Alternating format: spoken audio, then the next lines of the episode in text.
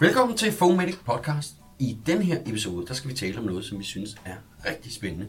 Nemlig det arbejde og den mulighed, som nu faktisk synes at være inden for rækkevidde. Nemlig at ambulancepersonale bliver autoriseret sundhedsfagligt personale. Men hvordan har det her kunne lade sig gøre, og hvornår? Og ikke mindst, hvorfor? Mange relevante spørgsmål, de trænger sig på, og ikke mindst, hvad kommer det til at betyde for os, der ruller ude på vejene?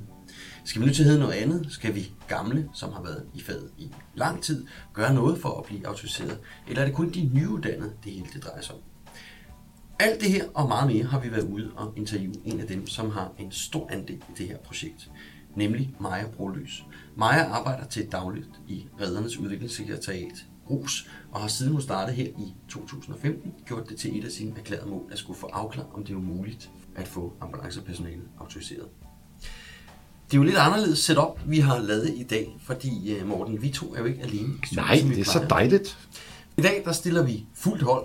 Vi har nemlig vores to medstiftere af Fomedic med os i dag. Martin Madsen og Peter Bæk. Velkommen til. Tak, tak skal du have. Tak. Martin, kan du ikke øh, kort for dem, der ikke kender dig, fortælle lidt om dig selv, hvor øh, du kører hen og hvad du laver til daglig? Jo, øh, jamen jeg hedder som sagt Martin og er paramediciner nede i Køge, hvor jeg kører i en øh, delstilling øh, på øh, PM-bilen, paramedicinerbilen nede i Køge, og så på den øh, præ- og intrahospitale transportenhed, altså den de kalder for PIT-bilen, lægebilen nede i Køge. Ja. Peter? Ja, men øh, jeg hedder jo som sagt Peter, og jeg er 42 år gammel og øh, kører samme setup som Martin øh, nede i Køge. Bare øh, på et andet hold, så at sige. Så. Ja.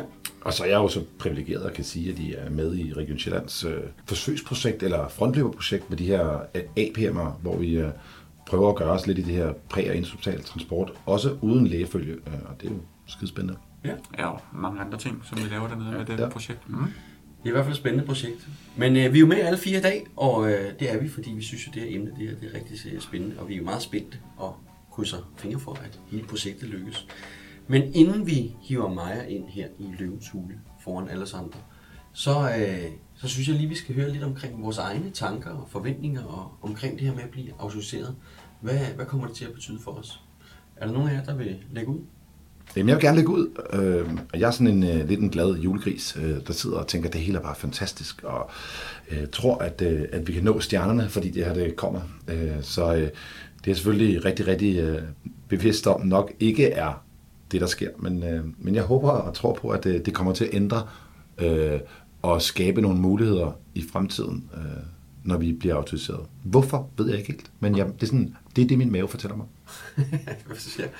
Men ja, undskyld, Martin. Ja, men altså lige præcis, Morten, jeg er enig med dig. Øh, jeg ser også meget, meget øh, stort frem til, til at det her det, det forhåbentlig kommer i hus. Altså, jeg, jeg ser det lidt som den der anerkendelse af, at man er sundhedsperson. Altså på en eller anden mærkelig måde, så, så synes jeg, det er det, der... Altså vi sammenligner os lige pludselig med en gruppe, hvor der er læger, sygeplejersker, tandlæger, øh, socioassistenter, radiografer. Altså det, det er lige pludselig en, en, en ret bred gruppe, som, som vi kommer med i, og det er ikke alle, der bare lige bliver autoriseret, som jeg har fået forståelsen af. Det synes jeg er en god pointe, Martin, fordi det bringer os også hen til, at vi måske kan ikke stoppe, fordi redder kan vel ikke stoppe med at navlepille, men, men vi kan bringe os en lille smule væk fra det, med at diskutere, ligger vi i transportsektoren, ligger vi i sundhedssektoren. Altså man kan blive lige godt uddannet, hvor man nu ligger, hvis niveauet er højt nok, men nu er vi blåstemplet, eller forhåbentlig bliver vi blåstemplet sundhedsfaglige. Det synes jeg er en rigtig god pointe. Ja. Peter? Så det er jo svært, det er svært at sige, øh, om det ændrer noget decideret fra den ene dag til den anden. Det tror jeg nu ikke, det gør. Øh, og man kan, jo, man kan jo altid øh, prøve at snakke med dem, som har øh, hvad hedder det, været i deres erhverv, inden den bliver autoriseret, og så det overgår til det, så bliver autoriseret, om det har, har nogen forskel, om der har været nogen forskel for dem. Øh, det, det ved jeg ikke, om der har, men, men, men det jeg tænker med en autorisation, det er, at så kommer bolden over på vores egen banehalvdel som præhospitale medarbejder. Det vil sige, at vi kan begynde at få, måske få noget medindflydelse på, øh, på det præhospitale setup, når vores faggruppe kommer med ind, måske bliver inviteret med til borgerne, hvor det skal laves, hvad hedder det, øh, øh beslutninger om, hvordan det præhospitale skal se ud. Fordi vi er en, en blåstempel, som Morten siger, øh, hvad hedder det, faggruppe øh, med en autorisation i, i baghånden. Ja. Altså, jeg er meget, øh, måske med, i virkeligheden mere, den mest skeptiske af os tre med hensyn til, hvad, hvad kommer det her til at betyde for os. Øh, når jeg læser på, hvad autorisation, hvad det betyder, jamen så er det noget med, at vi får nogle rettigheder, vi får noget ansvar og nogle flere pligter. Øh, men jeg er sådan lidt i tvivl om, hvad, hvad, hvad, hvad er plusset ved det? Og jeg håber, at Maja kan, kan overbevise mig om, at det her det er helt sikkert øh, det er vejen frem for os. Jeg er spændt på at se, hvad det er for nogle rettigheder, vi kommer til at få, og, og hvad det er for noget ansvar, vi skal til at tage, som vi ikke allerede gør i dag. Øhm, Kan du ikke, øh, jeg synes, det er spændende. Øh, kan du, kan du uddybe det lidt mere? Hvad er det, du, du er bekymret over? Jamen, jeg er virkelig bekymret over, at når, når jeg, altså, jeg tror, at det her det kommer, når jeg læser på Styrelsen for Patientsikkerheds øh, øh, beskrivelse af en autorisation, så læser det rigtig meget som, det her det kommer patienten til gode. Og det er jo i sidste ende også derfor, vi, vi er her.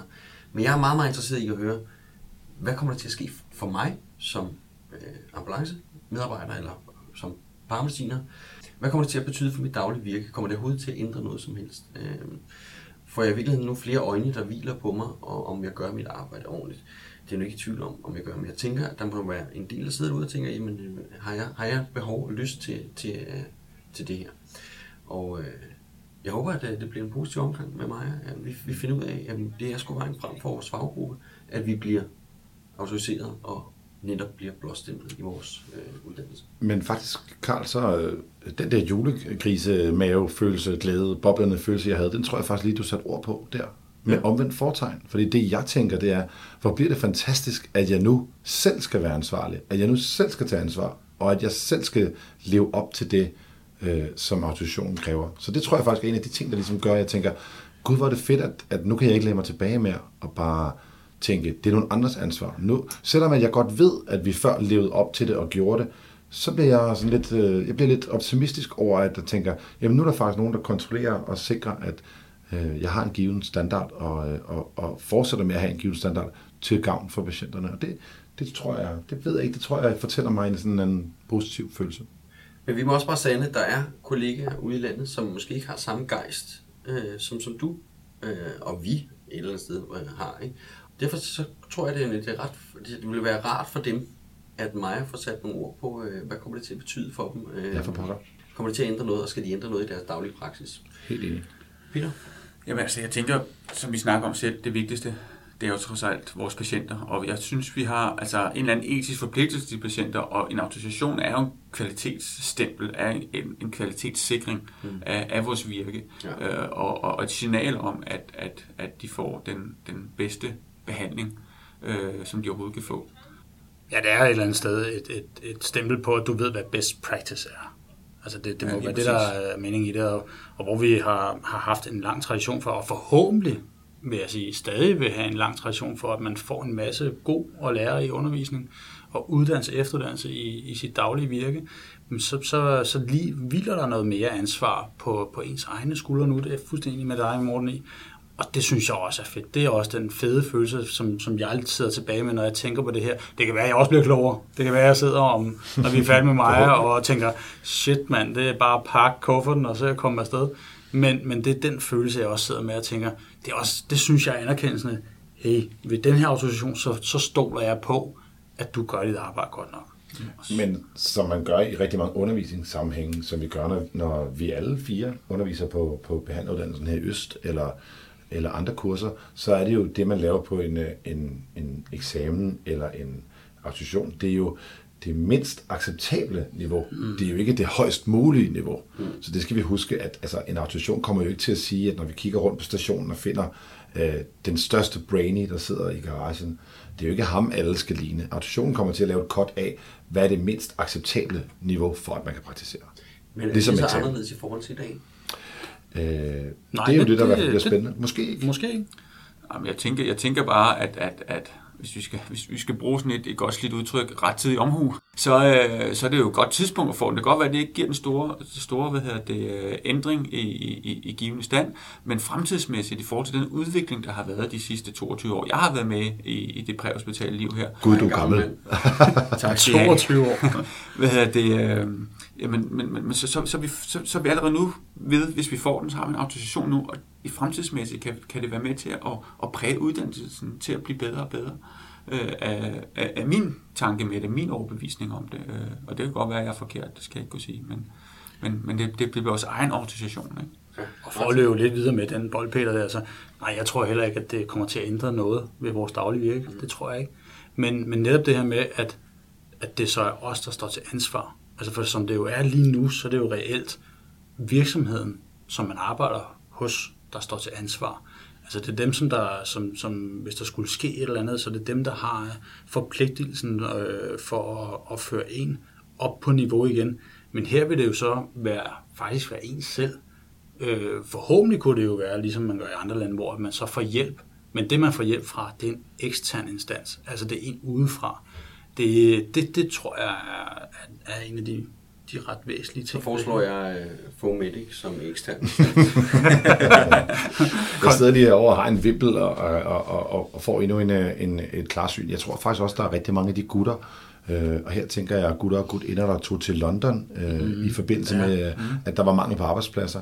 Øh, de kommer forhåbentlig til at få nemmere ved at få en standardiseret øh, formular, der siger, i Danmark kan en autoriseret ambulancebehandler eller en paramediciner det her og det her.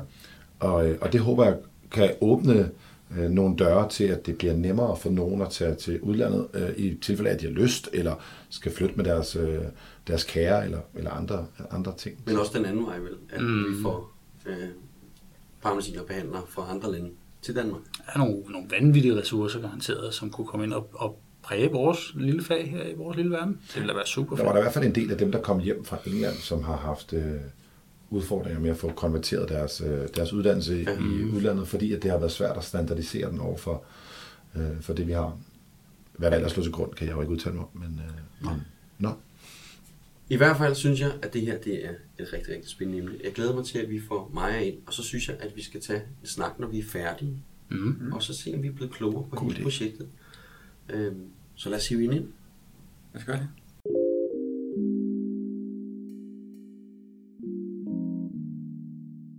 Så blev vi pludselig en mere i lokalet.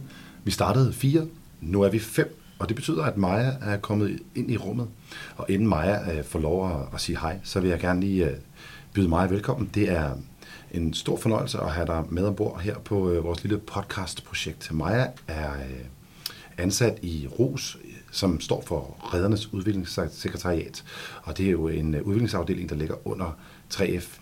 De arbejder med at fremme alt, hvad der kan gøres øh, bedre inden for reddernes øh, faggrænser, de vil gerne udvikle reddernes arbejdsforhold og, og også kompetenceområder for at dygtiggøre os. Og Maja er specialiseret inden for ambulanceområdet, og det er Maja, fordi at Maja har tidligere arbejdet som ambulanceredder rundt omkring i Region Sjælland. Øh, og grunden til, at alle os, der sidder rundt om bordet, kender Maja godt, er fordi Maja også tidligere har været involveret i redderuddannelsen i Hillerød, hvor hun sad som, øh, som uddannelsesansvarlig deroppe og ligesom styrede og planlagde uddannelsen, inden hun øh, fik en stilling her i Rus.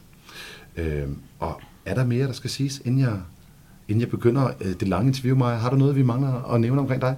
Det lyder meget fint, Morten. Velkommen til. Tak. Er det, øh, er det din første gang? Det er min første gang. Min første podcastgang. Nå, din første podcastgang. Jamen, det er, er du nervøs? En kende. En kende? Nå, det er godt. Det må vi gerne være. Det er altid spændende, når man skal noget nyt. Men, øh, men øh, ved siden af os, der sidder stadigvæk øh, de tre andre deltagere af, af FOMED, som øh, muligvis byder ind øh, som de hårde dommere ned for enden med et, øh, et supplerende spørgsmål eller et, øh, et grin undervejs. Så det er altså ikke kun øh, dig og mig, der sidder her. Men det handler jo om den her autorisation, øh, Maja, og, øh, og først og fremmest så er det jo væsentligt at høre lidt om, øh, hvorfor er vi her hos dig og snakke om autorisation? Øh, hvorfor er det, at, at du ved noget om det her projekt? Jamen, øh, det var sådan, da jeg startede i RUS i 2015, der øh, startede vi to nye konsulenter, og øh, vi kiggede på den tidligere strategi, der lå for ambulanceområdet. Og her blandt andet var der nævnt i et slideshow, at øh, man ønskede en autorisation, og man ønskede at lave nogle etiske retningslinjer for ambulancepersonale. Og det synes vi begge to var enormt spændende. Øh, og selve autorisationsdelen var mere eller mindre ukendt land for mig. Så derfor begyndte jeg at undersøge det her emne øh, og tog begge dele, altså både autorisation og etiske retningslinjer for ambulancepersonale, med i vores fremtidige strategi. Øh, vi besluttede os for, før at vi gik videre med projektet, at afdække alle juridiske aspekter øh, omkring det. Øhm, og der fik vi hjælp af en jurist, der hedder Ulla Hybel, som sidder i etisk råd. Øh, hun fik lavet et notat for os, som har været helt afgørende for vores autorisationsprojekt. Øh, det belyste, hvordan ambulancepersonalet er stillet rent juridisk i forhold til det virke, vi har lige nu, det vil sige, hvor vi ikke er autoriseret. Øh, og udover det, så selvfølgelig også, hvordan øh, vi er stillet i forhold til at være lægens medhjælp, når man ikke er autoriseret.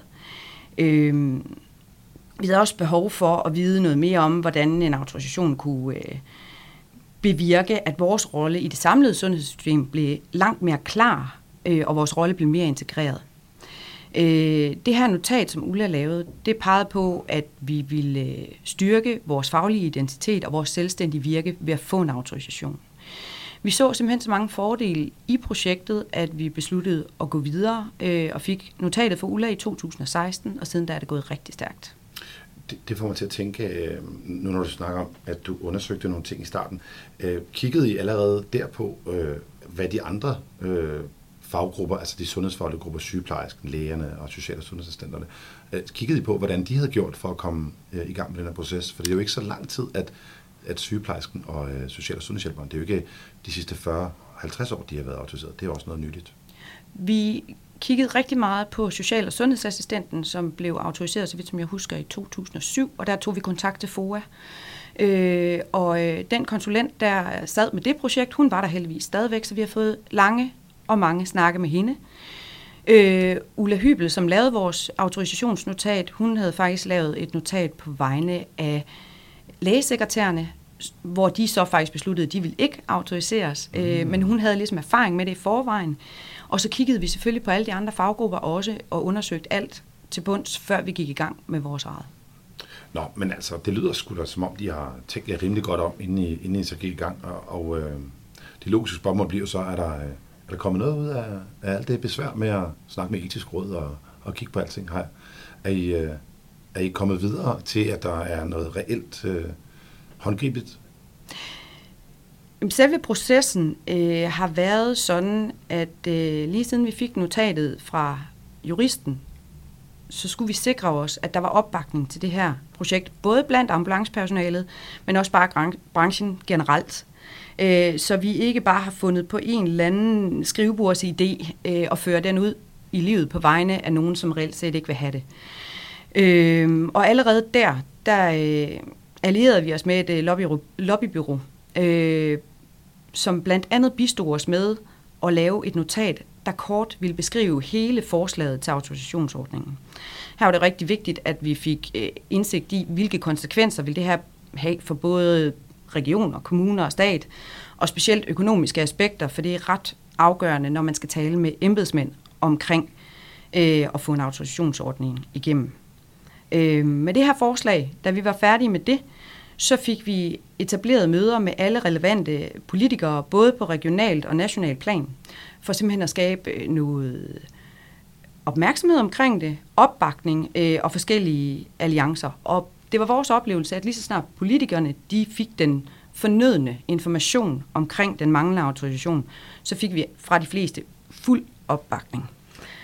Øhm, jeg bliver interesseret i det her med, med, det lyder som om, der har været meget, nu snakker du om et lobbybyrå, og du taler om at tale med embedsmænd. Øh, øh, kan du prøve sådan at, at, at give os en indsigt i, hvor stort et arbejde det har været, og, at lave alt det, det arbejde, indeni I er kommet til ligesom at tale om, hvad det skal indeholde? Som sagt, så har vi lavet rigtig meget lobbyarbejde. Vi har kørt blandt andet en, øh, en lille kampagne på de sociale medier, hvor blandt andet vi fik en del ambulancefolk til at backe op med et, øh, et hashtag, lidt ligesom øh, lægerne også brugte. Øhm, Udover det, så øh, har vi haft det på folkemødet. Vi har øh, lavet en uofficiel høring ved hele branchen og interessenter. FOA, Lægeforeningen, Danske Regioner, Dansk Sygeplejeråd, øh, hvor at øh, mange gav positive tilkendegivelser om, at de synes, at autorisation af ambulancebehandlere var en rigtig, rigtig god idé. Øh, vi fik endda støttebrev fra Lægeforeningen, Dansk Sygeplejeråd og Danske Regioner, officielle støttebrev, som vi kunne sende med nu når vi vil sende forslaget. Så der er lavet rigtig meget forarbejde, og der er holdt rigtig mange officielle og uofficielle møder, og vi har faktisk brugt omkring tre år på det her i sekretariatet. Øh, og vi har haft en massiv opbakning fra specielt vores ambulance-referencegruppe, og bare generelt 3F i, øh, i al almindelighed har man virkelig bakket op omkring det her projekt her og fået det til at køre. Men det er, det er i hvert fald interessant for mit vedkommende, og øh, øh, man kan jo måske godt klassificere mig som en, en snært af idealist. Så, så selv når noget øh, kunne være det objektivt rigtige, så er det altså ikke bare lige at, at skrive en mail og sende det til de rigtige mennesker, så kører det. Nej, det er rigtig, rigtig vigtigt, når vi øh, piller ved noget, der for det første er politisk, og der også kan køre ind over andre faggrænser på den her måde her, at så er det rigtig vigtigt, at vi har opbakning både for vores samarbejdspartnere, internt, eksternt, øh, politisk opbakning osv. Der er en del lobbyarbejde, der skal laves, før man overhovedet kan sende et forslag. Nå, Maja, altså, det var øh, tre års øh, hårdt politisk øh, lobbyarbejde, som jeg kan forstå, og ikke bare noget med at sende mail. Er der noget øh, vedrørende processen, sådan rent politisk og, og juridisk, øh, du mangler at, at sige her? Jamen altså, der hvor vi er nu, det er, at øh, i november 17, der fik vi sendt forslaget til sundhedsministeren. Øh, og ret hurtigt bagefter tog vi også kontakt til Styrelsen for Patientsikkerhed for at orientere dem om, at nu var der altså et forslag på vej. Øh, en måned senere så fik vi besked fra sundhedsministeren, om hun så positivt på den her mulighed for at indføre en autorisationsordning, øh, øh, og bedt Styrelsen for Patientsikkerhed om en faglig vurdering. Øh, vi er blevet inddraget af Styrelsen for Patientsikkerhed i forhold til arbejde med det egentlige lovforslag bagefter, og der er kommet et endeligt lov, øh, lovforslag nu her, som, som styrelsen har lavet, og det ligger meget i tråd med det forslag, vi lavede, lavede oprindeligt. Øh, sidst i marts, der kom sundhedsministeren med et officielt udspil om regeringens mål for den akutte indsats, det vil sige her under præhospitalet. Og der bliver autorisation af ambulancebehandlere nævnt som et specifikt mål for, hvad der skal ske i fremtiden med den akutte indsats. Og det er vi jo ret glade for, må man sige. Vi har hørt på vandrørene, øh, at lovforslaget tages op i efteråret i Folketinget, for nu er det lidt ligesom ude af vores hænder, kan man sige. Men øh, med al held og rigtig meget knofedt, så har vi en autorisationsordning af ambulancebehandleruddannelsen 1.1.2019. Det lyder jo øh, som om, at det vil give god mening i forbindelse med, at der så også kommer en sammenlægning af behandler og assistent her per, per 1. januar 2019. Så lad os da krydse alt, der vi overhovedet øh, har for det. Øhm, jeg er sikker på, at der er mange, inklusiv mig selv, øh, og jeg ved også, også rundt om bordet i vores indledende snak, sad og talte lidt om det her med, hvad, hvad pokker er det nu, så det er med sådan en autorisation? Hvad er det egentlig? Øh, kan, du, kan du sætte ord på, hvad, hvad er sådan en autorisation? Jamen det kan du tro, og det kan jeg godt forstå, fordi øh, jeg har brugt rigtig meget tid på at sætte mig ind i, hvad, hvad vil det egentlig betyde for os. Øhm, og rent generelt, så er en autorisationsordning en garanti for, at man har gennemført en bestemt uddannelse og har et bestemt kompetenceniveau. Så hvis du som ambulancebehandler eller paramediciner bliver autoriseret, så får dine patienter myndighedernes garanti for, at du har bestået den rette uddannelse og fortsat har de rette kompetencer til at praktisere virket. Det betyder også, at du som ambulancebehandler selv kommer til at stå for regnskab for det, der foregår i din ambulance. Men det ansvar, det har du allerede i dag i forhold til at levere et godt produkt. Så en autorisation gives kun til folk med den rette uddannelse. Øh, den kan blive taget fra en, hvis myndighederne vurderer, at man er til fare for patienterne. Men med den her autorisation, der sikrer vi, at alle, der kører ambulance i Danmark, de har den rette uddannelse og den rette kompetence til at gøre det. Det vil sige, at vi sikrer en gennemsigtighed.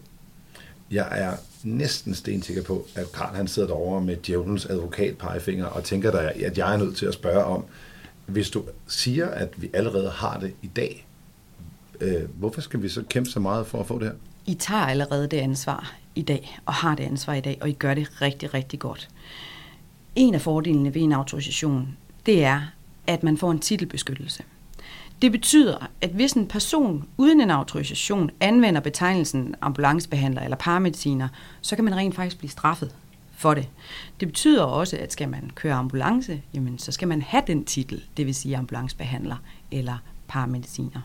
Øh, og så vil jeg sige, at noget af det allervigtigste og største for mig, det er, at en autorisation er en helt klar anerkendelse af, at ambulancebehandlere og paramedicinere er ikke chauffører, men sundhedsfaglige, præhospitale, specialister.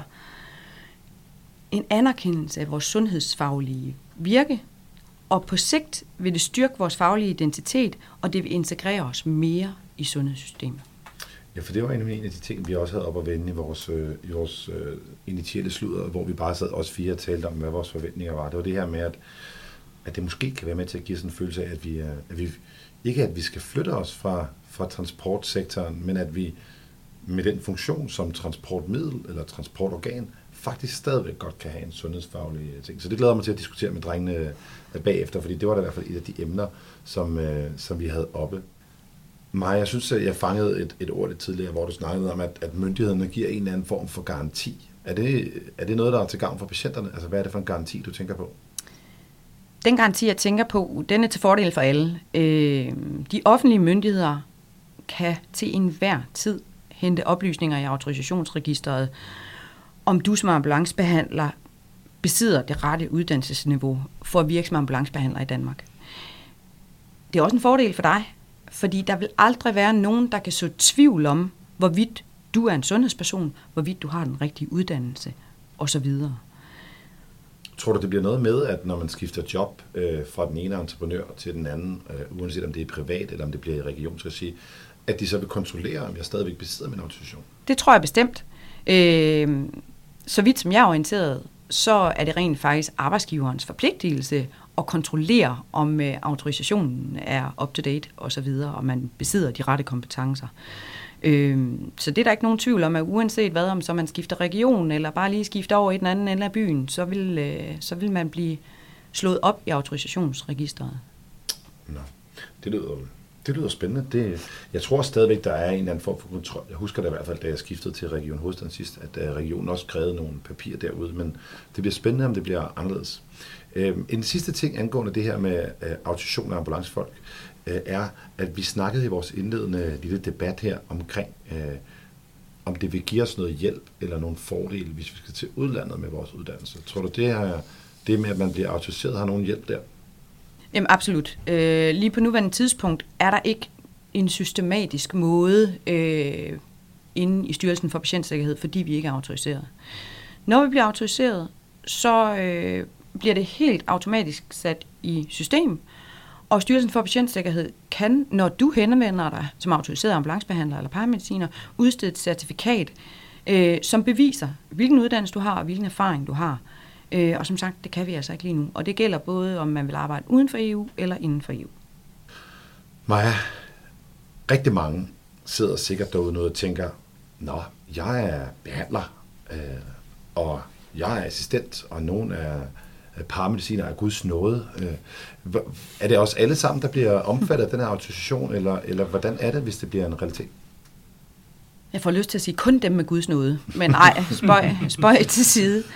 Hvis den her autorisation, vi har været rigtig meget frem og tilbage i systemet lige til at starte med. Hvem skal autoriseres, hvem skal ikke autoriseres? Og vi har talt med rigtig mange omkring det, også øh, blandt andet øh, præhospitallæger.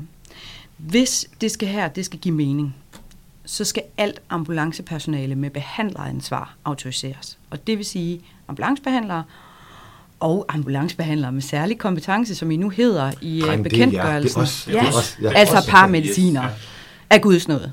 Men man kan så sige, hvis jeg lige bryder ind, at per første i første 19, så laver man ny uddannelse, så er der vel ikke noget, der hedder assistent, og så er det vel kun de niveauer, som kører, mm. som bliver autoriseret, eller er jeg, er jeg ude på et tidsspor? Du er ikke ude på et tidsspor, men der er lige en overgangsfase i Danmark, som nok, jeg har det ikke på skrift, men som kommer til at være måske de næste 7-10 år, hvor okay. at der stadigvæk vil findes ambulanceassistenter i, af Guds nåde ja. i driften. Øh, der vil være en lang overgangsperiode, hvor efter at ja, så er du helt ret, at så uddanner vi kun ambulancebehandlere ja. fra nu af, øh, og så på et eller andet tidspunkt vil vi ikke have ambulanceassistenter mere. For lige at, øh, at, at, at, at bekræfte en af de, de ting, som der kan være rigtig mange, der sikkert føler derude, så, så er det også vigtigt for os at sige, at, at man ikke bedre eller dårligere, fordi man er ambulancebehandler eller ambulanceassistent. Jeg kan nævne øh, rigtig, rigtig mange kanondygtige øh, ambulanceassistenter, som der ikke har lyst til, og muligvis heller ikke føler, de evner med engelsk litteratur og så fremdeles at læse den nye, eller opkvalificere sig til behandler. Og, øh, og det er også godt, der er en eller anden form for overgangsperiode for dem, fordi at, at ellers så bliver, bliver det et mareridt for folk, der lige pludselig har et job, der, der ikke eksisterer mere. Øh, og jeg vil gerne slå et slag for, at, øh, at de der, jeg, kalder, jeg plejer at kalde dem 10.000 ture folket, altså dem, der har set 10.000 patienter, de kan nogle ting, som, øh, som også er acceptable uden en autorisation. Så det, det vil jeg gerne lige slå et slag for. Og det vil jeg gerne supplere op med, så absolut, og vi skal lige huske på en ting. Vi alle sammen startede som assistenter, som rigtig gode assistenter. Jeg var bare enig i din sidste pointe, Morten, netop med, at man kan ikke købe sig til 10.000 ambulanceture. Man kan købe sig til en uddannelse, men man kan ikke købe sig til den erfaring, som mange af dem har. Øh, så det ville jo være en kæmpe ressource, hvis de netop på 10 år kunne, øh, kunne få modet og hjælpen til at, at udvikle sig til, til behandlere, så ville det være et stærkt behandlerkort, i, tænker jeg. Ja, eller øse af deres viden til, til dem, der så vælger at tage kampen op. Ja, for pokker. Så, nå, er der noget, du vil sige mig? Jeg kan sige, at du sidder og vinker. Det gør jeg. Øh, det er vigtigt øh, for mig at sige, at nu når det gælder, hvem, hvem, hvem bliver autoriseret, hvem bliver ikke autoriseret, der er det vigtigt at sige, at der er blevet taget stilling til, om ambulanceassistenterne skulle autoriseres. Og det har man sagt nej til, fordi de ikke har behandleransvar. Men ambulancebehandlerne og paramedicinerne, de bliver autoriseret. Der har været nogle enkelte juridiske øh, teknikaliteter, fordi en autorisation kan generelt faktisk kun tilknyttes én titel. Så vi løb ind i på et tidspunkt, hvad gør vi så nu, når man både er ambulancebehandler og paramediciner? Fordi det var ret vigtigt for os, at paramedicinertitlen også blev titelbeskyttet, øh, sådan der var lige vilkår for alle, og specielt patienterne. Og de ved, hvad de kan regne med. Så vi har haft den her drøftelse med Styrelsen for Patientsikkerhed, og de er ret enige med os om, at det er nødvendigt at sikre, at både titlen som ambulancebehandler og paramediciner er autoriseret og dermed beskyttet. Og grunden til, at jeg siger det, det er, at jeg har hørt fra flere steder rundt i det ganske land, at man har fået en idé om, at paramedicinerne ikke bliver autoriseret. Men det gør de altså. Er det to forskellige autorisationer? Altså får man en ny autorisation eller en supplerende autorisation, når man så bliver paramediciner? Altså man går fra ambulancebehandler til ambulancebehandler med særlig kompetence, som det hedder i den gamle, eller det er i hvert fald den nuværende bekendtgørelse. Det tekniske ved vi ikke 100% endnu, hvordan det kommer til at se ud inden ved Styrelsen for Patientsikkerhed. Men vi ved, at for eksempel en sygeplejerske, hun bliver autoriseret på hendes grunduddannelse, det vil sige titlen sygeplejerske. Øh, og så bliver der så tilføjet nogle hak inde i registret, sådan at anestesisygeplejerske for eksempel også bliver titelbeskyttet. Og vi forventer, at det er noget, der vil stå inden under den anden. Men vi kan ikke sige det 100% endnu. Nej, det, det, er vi, det bliver jo bare sidde med, med hænderne foldet og vente i spænding på, øh, hvad, det, øh, hvad det bliver. Men, men det leder jo ind til det helt naturlige spørgsmål, om, øh, om du kan løfte sløret for, eller om du ved, fordi vi vil bruge meget meget vold og magt for at nive ud af dig, hvad det egentlig kommer til at hedde, det her. Altså, er det, får det en bestemt titel, eller, eller bliver vi, øh, bliver det, kommer det til ambulancebehandler, eller... Øh...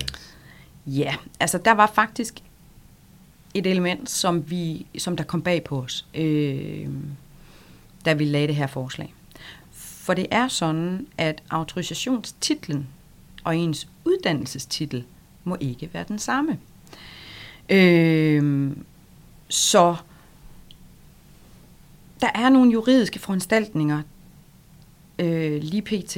Men vi ved, at uddannelsen kommer til at hedde ambulancebehandleruddannelsen. Det kan der ikke laves om på.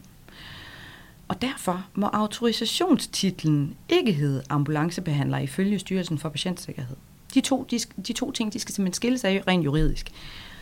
Lige nu har jeg ikke noget beskrift, men det bedste bud, vi kan komme med, og det vi også har hørt, det bedste bud, andre kan komme med til Styrelsen for Patientsikkerhed, det er præhospital behandler. Øhm. Okay.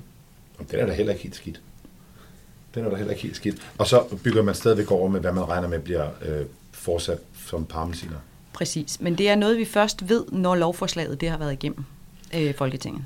Men, men det, det hænger vel også meget godt, hvis man prøver at drive en parallel til, til, til lægerne i Danmark, som der studerer medicin, altså de læser medicin i en, øh, i en først en bachelor og så videre bygger over med en kandidat.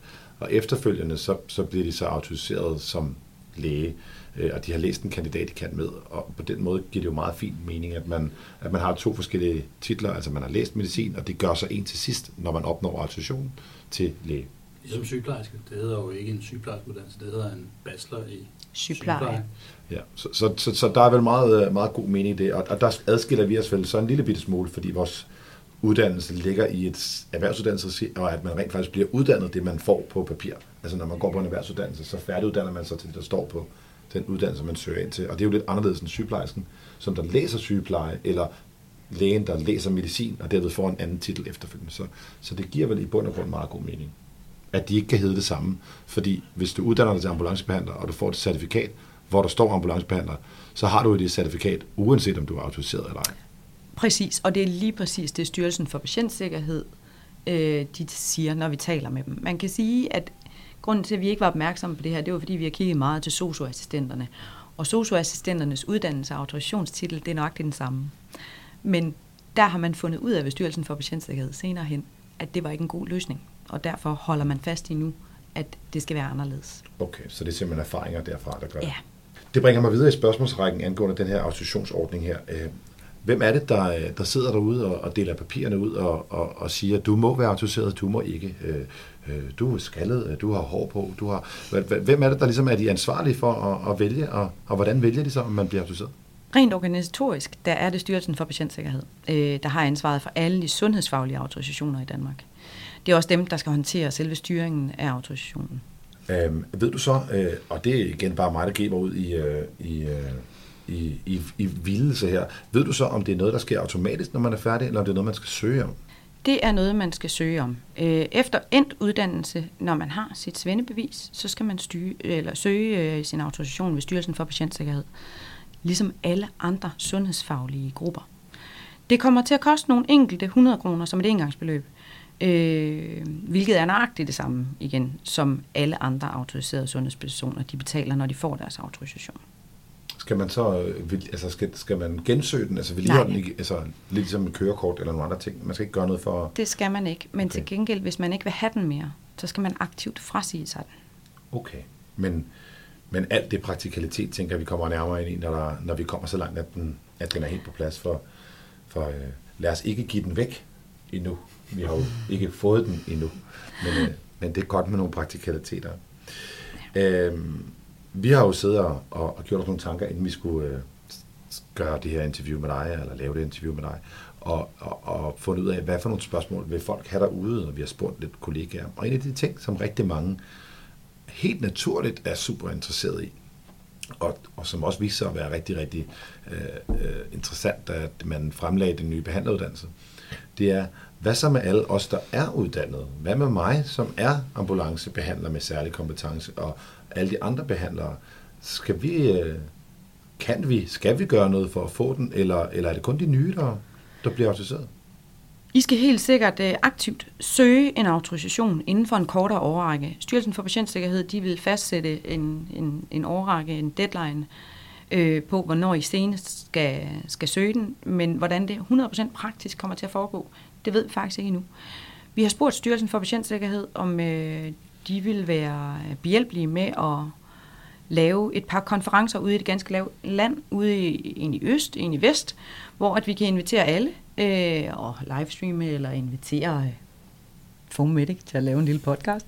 Okay, det er en skide god idé. Ja, vi kender nogle stykker der, der er hvor, at, øh, hvor alle de her spørgsmål her, de kan blive øh, endegyldigt besvaret. Okay, så det er også nogle af de ting, som ikke er helt på plads endnu. Men der vil komme et eller andet uh, uddannelsesforløb, eller er det bare noget, man skal søge, tror du? Lige umiddelbart er det faktisk bare noget, man skal søge. Men vi har foreslået, at alle allerede uddannede behandlere og paramedicinere, de undervises yderligere journalisering og relevant øh, lovgivning øh, på ens efteruddannelsesdag i hver region. Okay. Det her forslag det har vi sendt til danske regioner, og vi ved, at der er nogle regioner, der allerede påtænker at lade autorisation og dokumentation være en del af deres vedligeholdelsesuddannelse i 2019, men vi ved ikke, om alle gør det endnu. Nej, okay. Og det er selvfølgelig også svært at lave noget videreuddannelse på noget, der ikke er besluttet, eller ja. rammerne ikke er helt er fastsat endnu. Øhm, helt naturligt næste skridt, tænker jeg, vil være for mig at tænke over, altså, får jeg øh, flere kompetencer? Må jeg mere? Har jeg større øh, rettigheder, når jeg sidder i den gule bil, øh, når jeg bliver autoriseret? Det har du faktisk ikke. Du får ikke flere kompetencer automatisk, øh, bare fordi du får en autorisation. En autorisation af ambulancebehandleruddannelsen, det er et kvalitetsstempel. Det vil gøre det mere glidende at overdrage de delegerede arbejdsopgaver, øh, som du har kompetencer til at udføre. Det vil også lette den juridiske proces, hvis vi for eksempel beslutter, at ambulancepersonale de skal have adgang til det fælles medicinkort, altså FMK.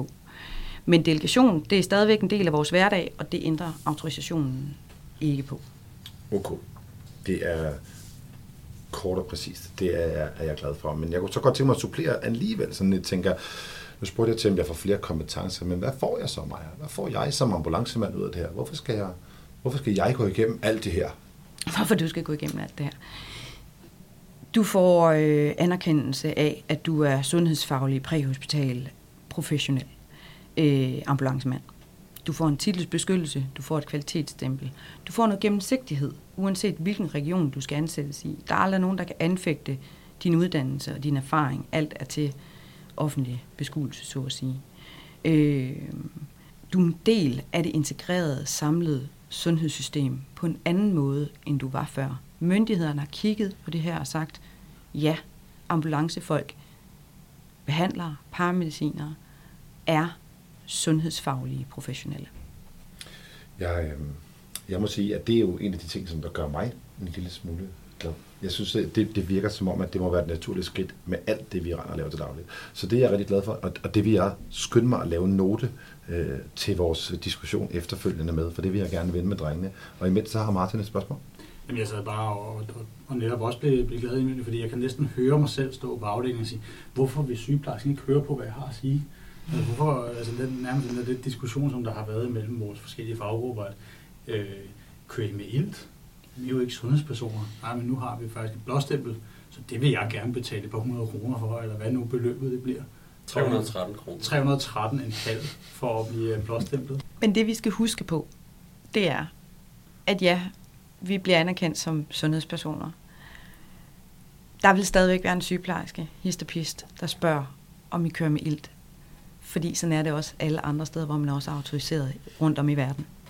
Der bliver man stadigvæk kaldt en ambulancechauffør. øh, alle mulige steder rundt i verden. Så tingene, de rykker sig altså ikke lige med det samme. Det er et langt sejt træk, men det her, det er skridtet på vejen til at ændre tingene. Og, og, og, og, og touché på den, Maja, fordi det vil jeg godt lige støtte op om, at, at mange af, af de sundhedsprofessionelle, vi sammenligner os med, har jo eksisteret i, i mere end 100 år, og, og derved trækker øh, lidt længere tilbage, og, og har rent faktisk fået nogle af de her ting på plads, før der kom så meget politik og lobbyisme, som vi har den dag i dag. Så, så øh, der skal stadigvæk øh, og, og det, som jeg tit snakker med mine kollegaer om, og, og jer gutter om, det er, at vi skal jo bare fortsætte med det, vi gør.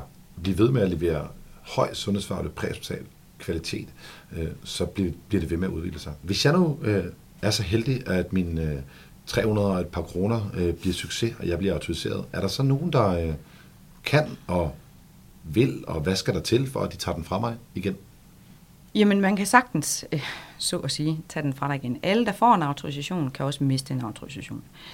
Øhm, hvis det er, man vurderes til at være til fare for andre mennesker, øh, på grund af grov pligtforsømmelse eller uforsvarlig adfærd, øh, når du øh, udøver dit erhverv, så kan man miste sin autorisation.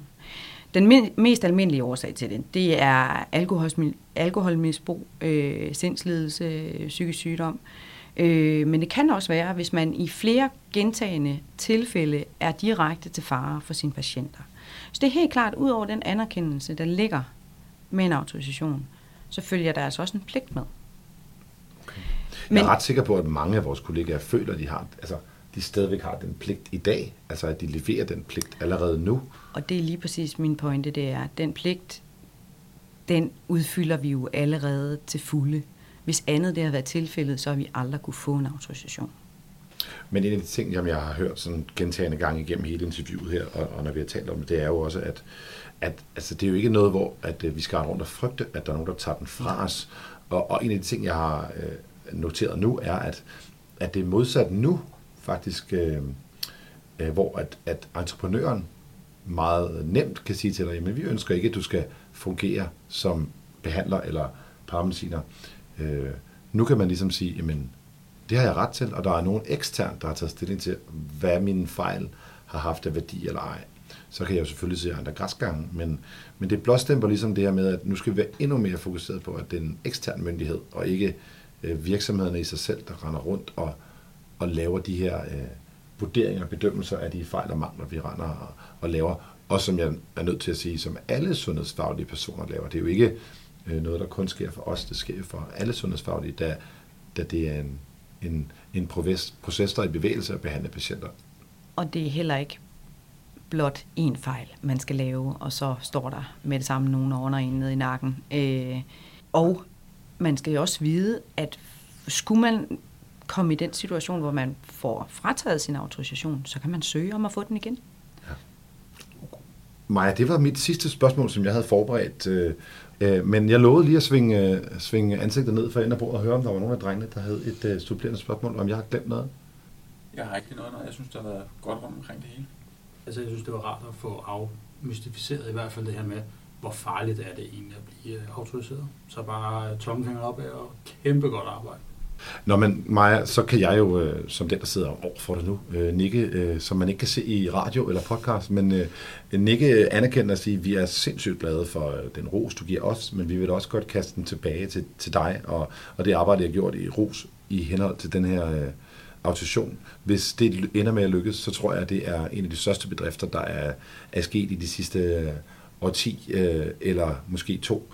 Øh, det, det, det tager nok over i forhold til dem, der fik indført parmesinudansen der tilbage i, i nullerne, øh, som var den sidste store kæmpe bedrift. Men, øh, men det her må jeg sige, det er, vi kipper med hatten og, øh, og er sindssygt lykkelige over det store arbejde, I har gjort. Og tusind tak, fordi du vil deltage. Tusind tak for de fine ord.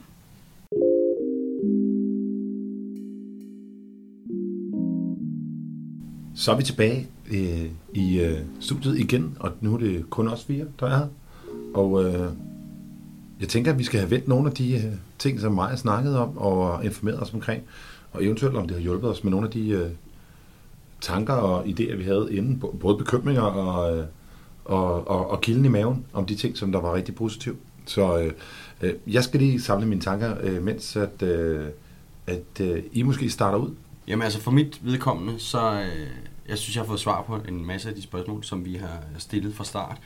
Øh, jeg tror, det jeg har fået ud af af det her, det er, at det kommer ikke til at ændre noget i min hverdag, min praksis i hverdag at blive autoriseret. Øh, det bliver, som Maja har sagt, et kvalitetsstempel og en anerkendelse af det her arbejde, vi laver, og der kommer en gennemsigtighed i, hvad det er for noget, vi laver. Øhm, og ikke mindst noget af det, jeg håber allermest på, det er det, hun siger med, at vi bliver en del af, af sundhedsberedskabet nu. Og mit håb, må jeg bare være ærlig og erkende, det er, at ved at vi bliver en del af det her sundhedsberedskab, at man så begynder at kigge lidt på, hvor ligger vores uddannelse placeret. For jeg synes, det er håbløst, at vi ligger i en erhvervsuddannelse. Øhm, jeg vil over en sundhedsfaglig, for det er det, det, vi hører til. Og det håber jeg lidt på, at den her association kan hjælpe på. Det bliver måske ikke lige nu, men øh, det kan være, at det bliver fremtiden. Øhm, så det håber jeg, at det er det, der øh, skubber på. Man kan sige, det kunne måske være sparket til at sige, at, øh, måske ikke at behandle uddannelsen, men måske parmesinuddannelsen kunne man begynde at arbejde på, kunne blive en, en del af den sundhedsfaglige uddannelse, altså en del af den sundhedsfaglige indgang, hvis man skal tage det der. Mm. Fordi nu er den jo ligesom lagt i, i transport øh, sektoren, hvis man skal kalde det det. Og det er jo politisk bestemt. Så det er du nok ret i, Karl. Det bliver nok ikke lige nu, hvis Nej. man skulle, men, men det er jo også igen, altså det er en anden sej diskussion, altså fordi er det jo, er det alle, der skal være top tunede teoretikere, eller er der også brug for praktiske hænder, der kan det basale, hvis man skal sige det til, uden at, uden at nødde det lyde negligerende. Ja. Altså det der er en super fed øh, diskussion også. Øh, så. Jeg skulle godt være lidt øh, øh, lyseslukkende lige der med det element, fordi jeg, jeg er stadigvæk sådan begejstret over autorisationen, så, mm. så, øh, så, så for mig er det ikke så vigtigt, om det ligger det ene eller det andet sted lige nu. For mig er det vigtigt, at vi ser det her som et step på vejen mod noget andet. Øh, og så er jeg øh, må jeg, jeg hopper jeg gerne op på, øh, på, på ladet øh, sammen med dig, Karl, og råber på, at det skal være endnu mere sundhedsfagligt, og endnu mere, øh, øh, måske lidt mere øh, evidensbaseret, men, men jeg er stadigvæk glad for, at der nu kommer den her ensretning, den her anerkendelse af, at vi går den sundhedsfaglige vej. Øh, der er masser af andre lande ude i verden, hvor den stadigvæk er placeret i det, sundheds, eller i det transportfaglige regi, fordi det jo også er det, vi laver, men det betyder ikke, at de ikke også er rodfæstet i det sundhedsfaglige regi. Altså moderlandet, der, der opfandt det præhospitale behandling, øh, altså USA, der startede med det her øh, paramedic-koncept i, øh, i 60'erne, øh, de ligger stadigvæk i øh, det, der hedder Department of Transportation, men har deres sundhedsfaglige regi i, øh, i, i den sundhedsmæssige del af, af lovgivningen. Så det er ikke det, der er altafgørende for mig. For mig er det vigtigt, at vi fejrer, at, at vi nu har fået et bevis på, at vi er det i Danmark. Forhåbentlig. Forhåbentlig det. kommer Ja, til ja, det er rigtigt. Ja. Så jeg vil, til- jeg vil helt klart supplere der, fordi at, at altså hele, hele den der diskussion om, hvor en en uddannelse eventuelt skulle ligge, det er jo et flere podcast i sig selv.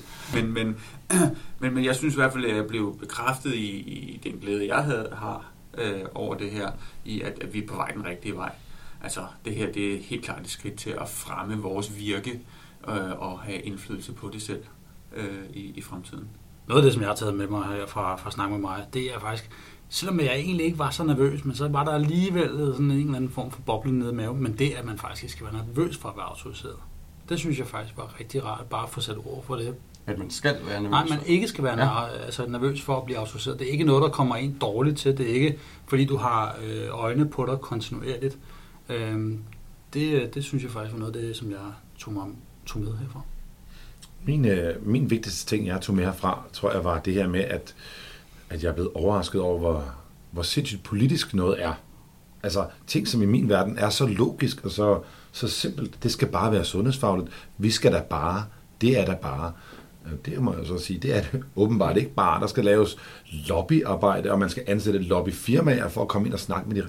Det må jeg sige, det er jeg lidt overrasket over. Øh. Og hvis det er det, der skulle til for, at vi kan få lov at se i det fælles medicinkort, eller vi kan få lov måske at, og det er faktisk en af mine store drømme, følge op på vores patienter, fordi vi nu bliver en del af et system, hvor vi bliver anerkendt. Øh, Det mener jeg jo er et af de områder, vi kan, vi kan få hul til noget læring, der kan være med til at udvikle os, at vi for eksempel nu, man kan sige, nu er du autoriseret, nu kan vi sige, at du har pligt til at omgås information på sådan og sådan og sådan. Så nu håber jeg på, at det også kan åbne den vej op, at vi for eksempel kan følge op på vores patienter. Fordi der ligger jo noget læring gemt der i det, som jeg synes er, er forsvundet mellem fingrene. Men ja, prøv at tænke på, der er så meget politik i det, så man må ikke kalde en uddannelse og en autorisation det samme. Det Det er- er du tosset, så er der altså politik i det. Ja, det, og det er i hvert fald en erfaring, de har gjort sig. Det må man sige. Ja. Og i forhold til det, vi snakker om, at, at, at når man skulle ansætte til steder, man har papir på det, de kan gå ind og søge i, i registret, om man har en autorisation, hvor, hvor vi snakker om, at jamen, man har jo altid sit uddannelsesbevis som bevis for, at man kan agere. Men der er jo måske nogle gange, hvor at man så ikke kan leve op til det ansvar, man nogle gange har haft. Og der vil en, en arbejdsgiver ikke have en mulighed for at, at gå ind og se, om, om der er nogle ændringer i forhold til det uddannelsesbevis, man har. Mm. Mm. Der kan man jo gå ind og slå op i, i autorisationsregisteret for at se, om man stadigvæk må praktisere, så at sige. Ja. Ja, det er jo super vigtigt. Altså, jeg har en, øh, en, en, en ting, jeg var også var glad for at høre, det er, at jeg synes, det virker som om, at, at det oplæg, der er kommet, det fagner alle. Altså, at man ikke øh, sætter en, en, en streg i sandet og siger, nu er det kun de nyuddannede, eller de næste, eller for eksempel kunne have fundet på at sige, at vi vil kun gøre det for dem, der er uddannet parmentiner. Men at det faktisk virker som om, at der er lagt en plan her, der kommer til at inkludere alle behandlere, alle parmentiner, og eventuelt også en overgangsperiode, eller hvad det nu kan være med assistenter, der kan blive. Øh, men du havde også nogle tanker om det, Martin? Jamen netop, altså, som du selv er inde på, Morten, den her indkøringsperiode her, den synes jeg faktisk er rigtig lækker, at, at man får mulighed for, som den enkelte ambulancebehandler eller assistent, nu ved vi jo ikke, hvor lang den indkøringsperiode er, men, men, men sådan, så man får gjort sådan nogle tanker om, jamen, jamen kan jeg, altså er det her noget, som jeg har, reelt har lyst til, og det er ikke bare i overmorgen, at det bliver trukket ned overhovedet på mig. Men så kan man gøre sig klar, altså man kan vende sig til tanken om, at man skal autoriseres. Det lyder måske sådan lidt filosofisk, men det synes jeg faktisk er ret lækkert, at, at man har den mulighed. Og som, som hvis du tænker allerede nu, at man ikke vil blive autoriseret, jeg har ikke lyst til at være behandler, jamen så er det ikke fra den ene dag til den anden, at du så ikke kan praktisere det erhverv, du måske stadigvæk elsker, men så er der en, faktisk en god periode før, at du ligesom kan give ned og, og, og, og træde fra på, på en god måde. Hvis jeg øh, skal slå op på den helt store øh, palet, Karl, så synes jeg, at øh, mens vi har optaget nogle af de andre podcast, har vi også sad og talt lidt om øh, de erfaringer, øh, vi gjorde os ved at snakke med dem fra Sydafrika. Og der har også været nogen fra England omkring det her med, at de rent faktisk i de to lande har opnået en status, hvor de har det, der hedder Board of Paramedics, eller College of Paramedics i øh, England, øh, men hvor det rent faktisk er øh, veluddannede, videreuddannede paramedicinere med master degrees eller Ph.D.'er, der sidder og retningsgiver, hvad paramediciner må og kan. Altså, ja. man, har, man har ved hjælp af det her med, at man er blevet selvstændig skabt det, der hedder en profession, hvor man, hvor man vejleder og regulerer sin egen profession. Og det er jo sådan på den helt store klinge ude i fremtiden. Jeg tænker, at øh, det kunne være interessant at se, hvor du kunne bære hen af. Meget. Det vil kræve en, en, en ændring i lovgivningen, som vi ser den i dag i Danmark, men, men øh, det vil være fedt. Der er ingen tvivl om det, at vi ikke, som vi også har snakket om tidligere, ikke skal være afhængige af andre faggrupper. Men øh, den tid, den glæde, om man vil.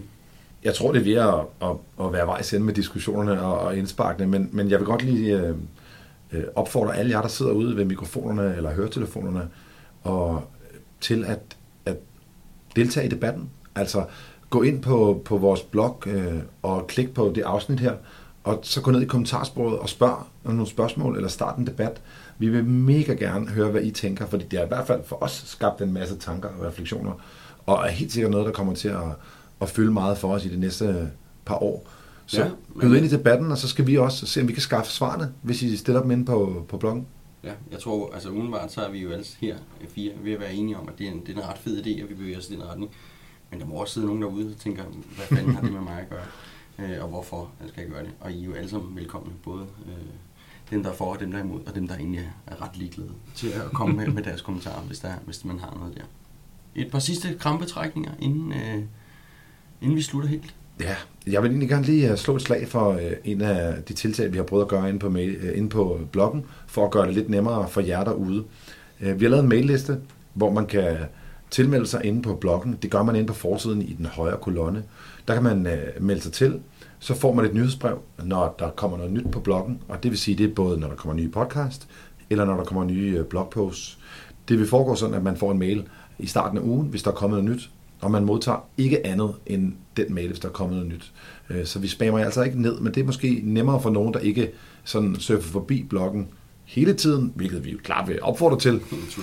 Øh, Men hvis man ikke lige er sådan en, der smutter ind forbi en blog og læser der hele tiden, så kan man i hvert fald tilmelde sig der og, og få nogle opdateringer om, når der er noget nyt. Ja. Noget, vi til gengæld godt vil spamme jer med, det er vores øh, nylige oprettelse på hjemmesiden tier.dk. Tier.dk, det er en hjemmeside for organisationer som vores, som laver blogindlæg og podcast øh, på mere eller mindre frivillig og gratis basis. Så hvis man har mod på det, så vil det være super fedt. Vi vil blive rigtig, rigtig glade for, at man kunne suge det ind og donere et beløb, 5, 10, 15 kroner, eller hvad man nu lige har lyst til, per episode af de her podcast, vi sender ud. Der er allerede en del, der har været inde og, og, og støtte os, og det er vi virkelig, virkelig glade for. Tusind tak for det. Og så øh, har vi jo diskuteret en masse dag om det her med at skal noget nyt, og det her med at, at bevæge sig fra, fra den gamle skole over i en, i en, øh, i en autoriseret verden, øh, som også bygger lidt på det her med at, at søge viden og evidens. Og der er vi jo nødt til at, at slå et slag for vores øh, litteratursøgningskursus og øh, kritisk artikellæsning, som finder sted her i september. Det er den 21. september. Øh, der er stadig et par pladser ledige øh, på kurset, og vi vil mega gerne have, at øh, der kommer så mange som overhovedet muligt og lære, hvordan man kan finde litteratur, men ikke mindst også kan forholde sig kritisk til den litteratur, der er øh, derude og, og kommer og florerer i vores kredse. Øh, så øh, ind på bloggen og læs lidt om det, og eventuelt hør det podcast, som der har episode 6, ordet på bordet hedder det, hvor to af deltagerne fra sidste kursus fortæller om deres oplevelser øh, umiddelbart efter kurset sammen med mig og Karl. Det var, hvad vi havde til jer i dag. Vi synes i hvert fald alle sammen, at det har været super spændende, og vi krydser selvfølgelig fingre for, at det hele det ender med at falde på plads. Jeg synes, vi skal sige stor tak til mig, og tak til Ros for deres kæmpe arbejde med at få autorisation til ambulancepersonale. I skal huske, I altid er velkomne til at skrive til os, enten via Twitter på snablag Medic eller på Facebook, eller I kan sende en mail til phonemedic.org gmail.com. Husk, at der inden længe er en ny Phonemedic Pharma i serien om de medicamenter, vi bruger til dagligt. Den er på vej til jer, og øh, ellers så tror jeg ikke, vi har meget andet end at sige tak for nu, drenge. Det var, det var hyggeligt. Ja, Ja. vi høres.